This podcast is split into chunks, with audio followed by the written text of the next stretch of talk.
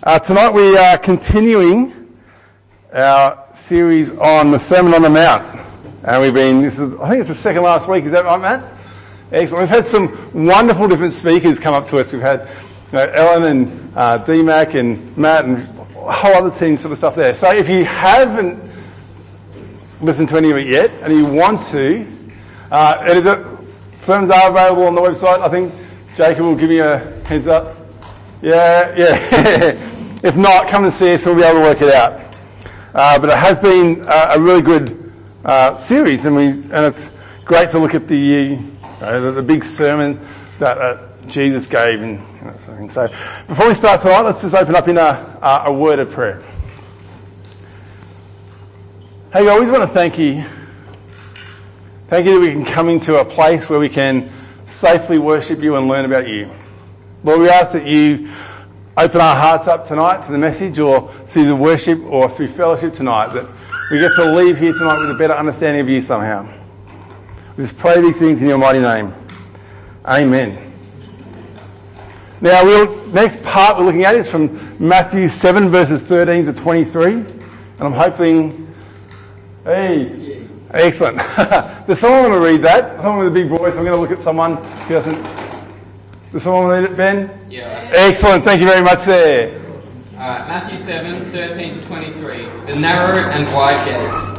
Enter through the narrow gate, for wide is the gate and broad is the road that leads to destruction, and many enter through it. But small is the gate and narrow is the road that leads to life, and only a few find it. Watch out for false prophets. They come to you in sheep's clothing, but inwardly they are ferocious wolves. By their fruit you will recognize them. Do people pick grapes from thorn bushes or figs from thistles? Likewise, every good tree bears good fruit, but a bad tree bears bad fruit. A good tree cannot bear bad fruit, and a bad tree cannot bear good fruit. Every tree that does not bear good fruit is cut down and thrown into the fire. Thus, by their fruit you will recognize them. Not everyone who says to me, Lord, Lord, will enter the kingdom of heaven only the one who does the will of my Father who is in heaven. Many will say to me on that day, Lord, Lord, did we not prophesy in your name, and in your name drive out demons, and in your name perform many miracles? Then I will tell them plainly, I never knew you. Away from me, you evildoers. Ooh. Thank you, Ben. so narrow is the gate. I'm going to go back a little bit here. Oh, there we go. So we're going to break up into three sections, as it has done marvelously in our modern interpretations of the Bible. But obviously, back when Jesus was doing it, he didn't break or pause. He just did one big spiel. Uh, but we are going to break it up into three sections here. And so firstly, I want a bit of a interaction from you guys to see what you think. Because um, I'm a great believer. It's not just uh, you guys that learn from me or us or the preachers up here. We get to learn from you guys all the time. Uh, and I'm forever amazed by how God speaks through every single one of us. And so it's great to just to hear your opinions on some things, and it saves me writing the first half of this message anyway. Um, but it's okay. it's okay. But anyway, so you're at that first little section, enter through the narrow gate, for wide is the gate. What do you think he's talking about there? What do you think Jesus is talking about? Into heaven. Into heaven? Yep. That's the, the most people's interpretation of it, and we'll go through tonight. But has anyone else got any thoughts on that? Like how it's really easy to enter into human sins and stuff. Like it's very easy to enter into sins. It's hard to you know, do good things. Like it's easy once you do them, but it can feel hard to actually step forward and do those good things. Yeah. So that's why the, the, the, the, road is wide that we travel down because it's easy to go down there. And if you ever, for those who would drive or ride push bikes or skateboards or anything like that, the easiest path to go down is the one that's widest and biggest, and so, uh, the little narrow one is, is hard to go on. Any other thoughts? It's into life, so it's not just heaven after you die, but um, verse 14, and narrows the road that leads to life, so it's not just something that you get after you die, it's something that you can have now. Yeah, it, it's here, talking about the here and now as well. So it's not just because so often we think about it as a heaven piece, and we think about when we die, but it's that journey on life as well. And I like, um, I've got some images that I've got from art and interpretations of that sort of thing. So, um, so next question: Why? What do we now? We know the answer. We know because we've grown up in church, or we come to church for a little bit. We know that um, the, the narrow path leads to God, and the wide path, the Route 75, leads to, leads to that fiery inferno over there. Wh- Why? Why do people still choose that big path? Really is the drift You're going to easily drift that corner, is that what you said? you can do slide, you can do fishies all over the place there, can't you? Yeah. like drive down that corner, whereas you know if going that one you'd have to actually get out and go on foot, and that's you know the hard sort of stuff. It looks easier. It looks easier. Like from a distance. Yeah, yeah. It's easier to do what everyone else is doing. Yeah, the navigation of world says don't go through the tiny gate, go the highways. Okay. They're not appropriate for hiking. Susan, I'm- yeah. See, we have the knowledge of, of what's that, that aftermath is, or the fact that it isn't easy to get through. But other people probably wouldn't know. They only see that narrow door. The white gate looks a lot more appealing. It does, doesn't it? It's got palm trees. Yeah, maybe you should get your eyesight checked But there's can't the a rainbow blazing in the fire. just just the gates. If you're looking at the path itself, the wide path is very easy to go through, whereas the Not narrow path five- could fall, feet through fall it. off. So, why don't people go down there? If, if we know, and other people know about this, so then why don't people go down there? Now, now you know you answered a little bit, but again, why, why, thinking about it from a Christian point of view, why, why do we get caught in the trap of not having that life with God? A lot of time. It's an uphill battle. Pardon? Uphill battle. It's an uphill battle. I've got it. Can't be bothered? Doing all that work, what can we do? So like succumbing to temptation and stuff. A lot of the time we don't have the company. Yeah. Everyone else wants to go through the white gate, and we're called. We know we're called to go through the narrow gate. We want people to walk with. Yeah, we want people to walk with us. It's a bit of a, a, a hard trek. It's an uphill battle, yeah.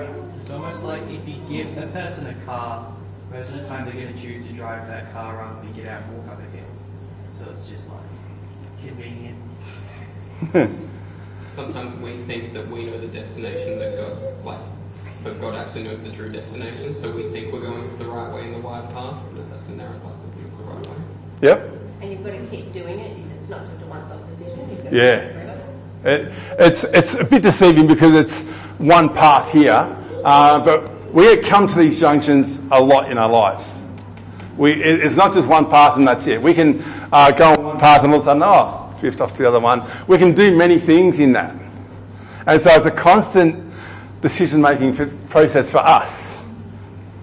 Now I want to talk about other people for a second and to think about the people around us and the people out there in our schools, our workplaces, our unis, and why don't they get along there? Now, I want to have two illustrations regarding this. I've heard many times the most humane way to kill a lobster or a crab is either to put it in cold water first or freeze it for 30, 30 minutes beforehand and then put it in boiling water. Uh, our chef's not annoying it. Efficiency of like knife to the head down. But the most humane way. Um, because they, they say that lobsters and things still feel pain when you put the, the knife through it. And things like, oh no, we're getting a debate here anyway. I'll have a conversation with you afterwards. Like, but they say the, the most humane way is to freeze it first. Because what happens is it doesn't actually kill them when they put it in the freezer. It just numbs them and desensitizes them. So they actually get to feel things. And so it virtually becomes asleep. And so when they put it in the boiling water and the, it doesn't feel the water rising. See, sometimes that can be the same with us in our lives as well, or the people around us. That people don't realise that the water's getting hotter. They can get one little thing, they can say, oh mate, I can do this, oh, I can do that, and it leads down that path. And they don't even realise they're on the path until a long way down. So you might be thinking, oh, it's okay just to do a little bit of this, or hang out with my friends a little bit, and all of a sudden you get deeper and deeper, and then the water is get too hot for you. The other example I wanted to use is who's been down to the beach, Never. who's been down to the beach, or who's been in the water, and you look back, and you, the flag's nowhere where it's supposed to be. Oh, yeah. the current has drifted you off a long way and you hadn't even realised you got that far. It's like that in our own lives as well.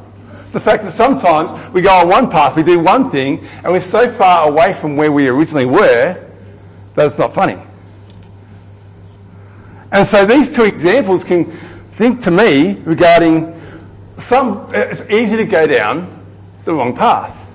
And I like this other example from the, the 1600s, and like what people were saying before, sometimes we can easily get caught up in the crowd.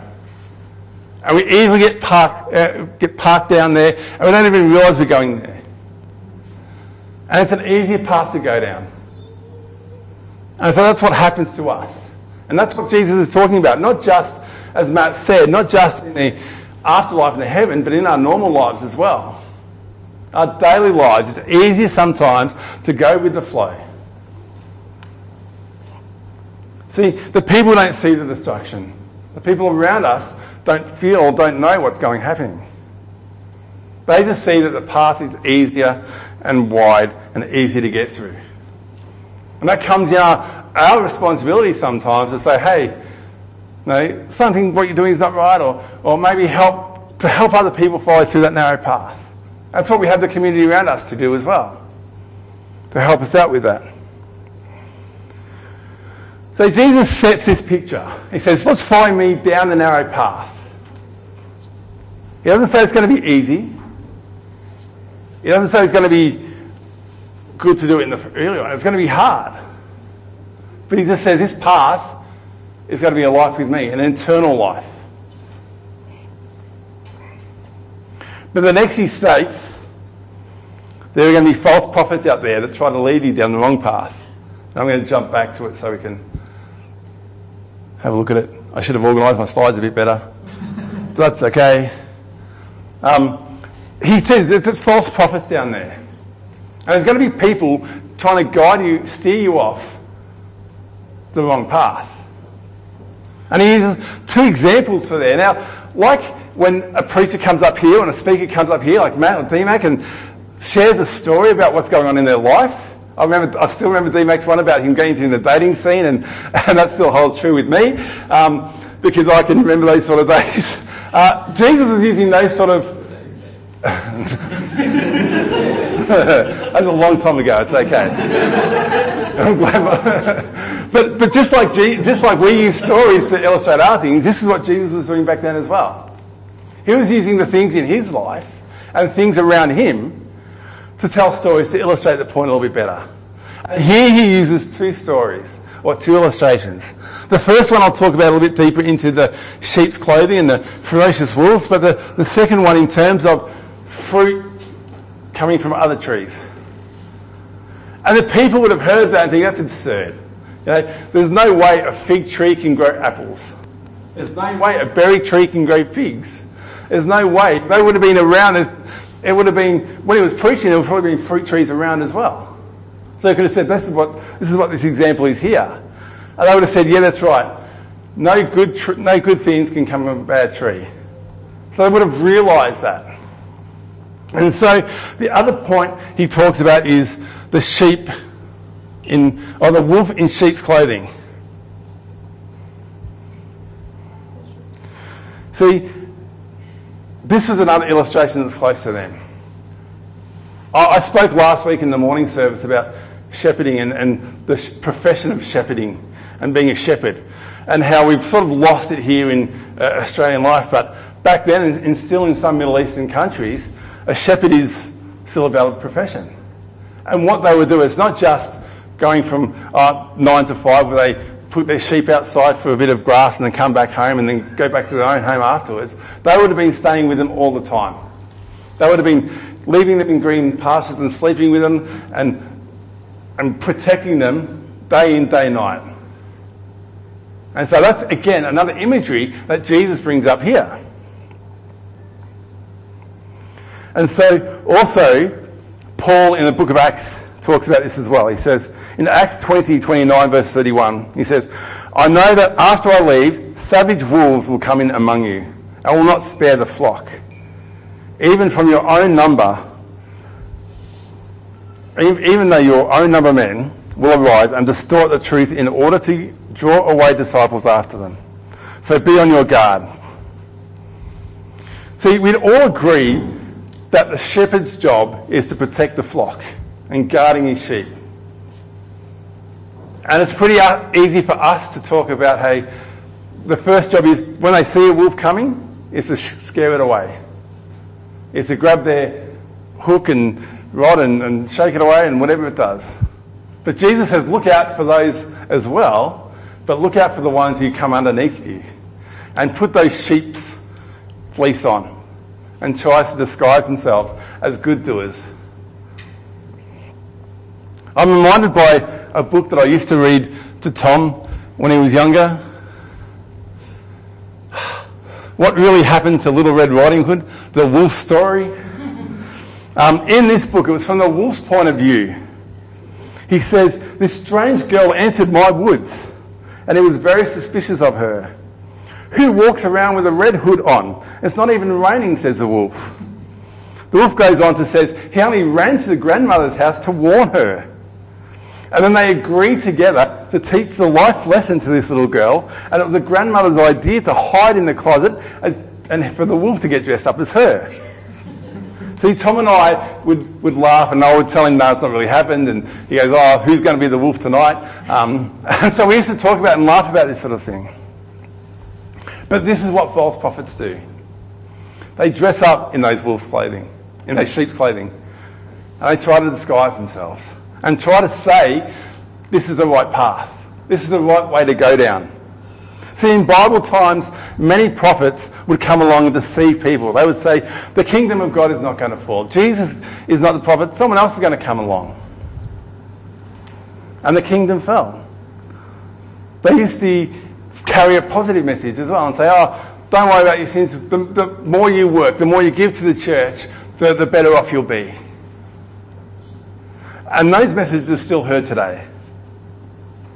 And sometimes it's hard to fall down that trap. To think of the, the whole karma thing of if I do good things, if I give more things, God's going to look at me more favourably. But God loves us all the same. See, it's not only where, in church circles where false prophets live as well. There are so many things out there that offer fulfillment and offer that, that think people are on the better path of life.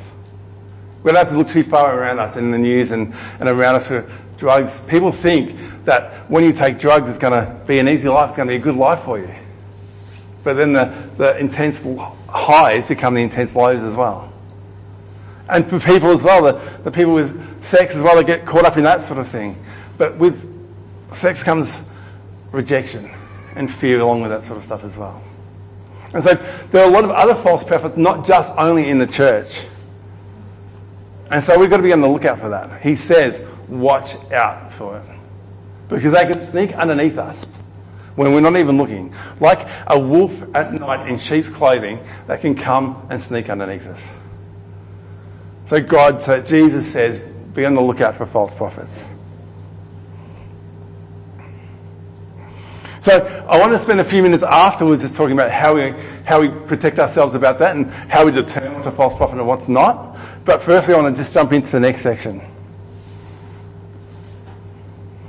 In terms of, he goes on to talk about what's a true and false disciple. He says, not everyone who says, Lord, will, Lord, will enter the kingdom of heaven. Now, I'm sure you might have met some people around you that would have said, hey, hey, I'm a Christian, but all their actions don't measure up.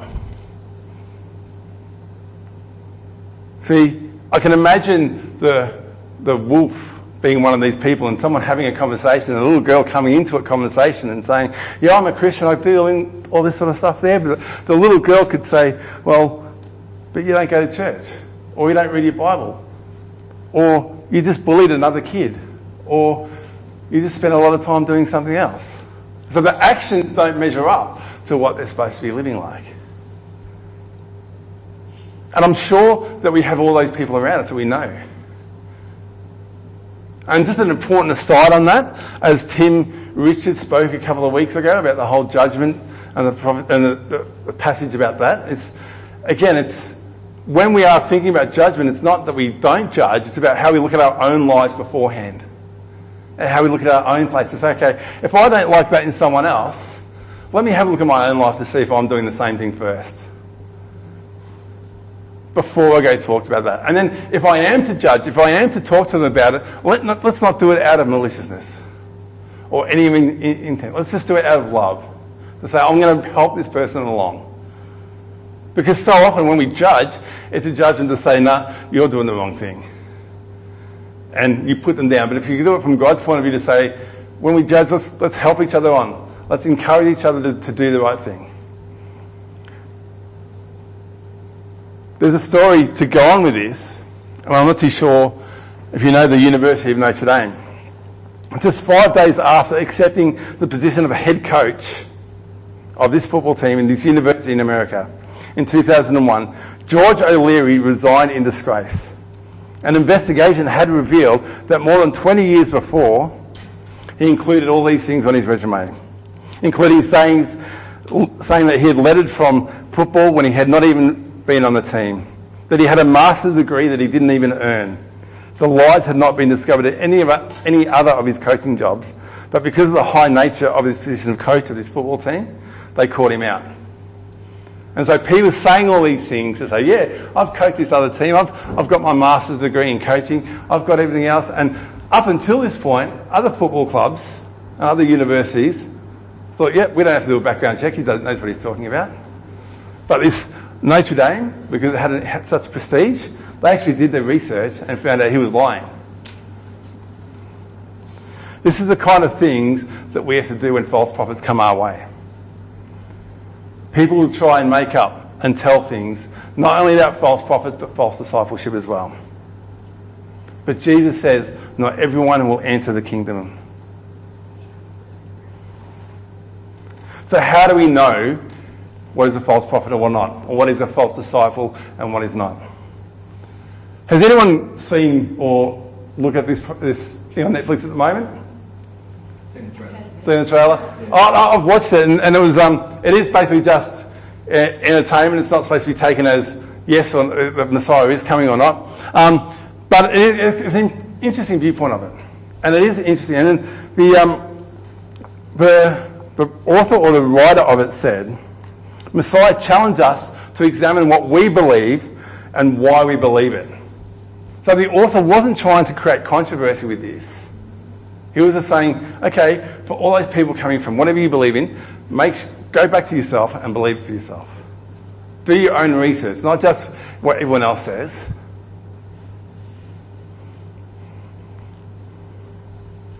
See, Deuteronomy says one of the first things that we should do, but a prophet who presumes to speak in my name, I have not commanded, or a prophet who speaks in the name of other gods is to be put to death. The first thing that we can do is look at the Bible. If someone says to you, oh, you should do this or you should do that, line it up against what your understanding of what the Bible says. Read the Bible, look at it. Have a think to what the, you've got a great moral compass within you. Have a think of what that says to you. If it stirs something in you, think, okay, let's look at the Bible and see what the Bible says. Everything that we should do should go back to Jesus' teaching some way or the other. Another thing to do is ask some of your Christian friends. Ask some of your friends around you. Ask some of the leaders of the church or leaders of other churches and see what they says. As I said at the start, God constantly reveals himself to us. And we've got some wise people around us as well. So not only look in the Bible, but ask your friends as well. Third thing is pray about it as well. So if you did something that you don't think is right, it was a false prophet or a false disciple, or even something within yourself that you think, oh, should I be doing this or what I shouldn't be doing? Pray about it. Ask God about it. The last thing that this passage challenges me to do, and especially in terms of that false disciple, is to look at my own life. Is in, what example of a disciple of God am I leading?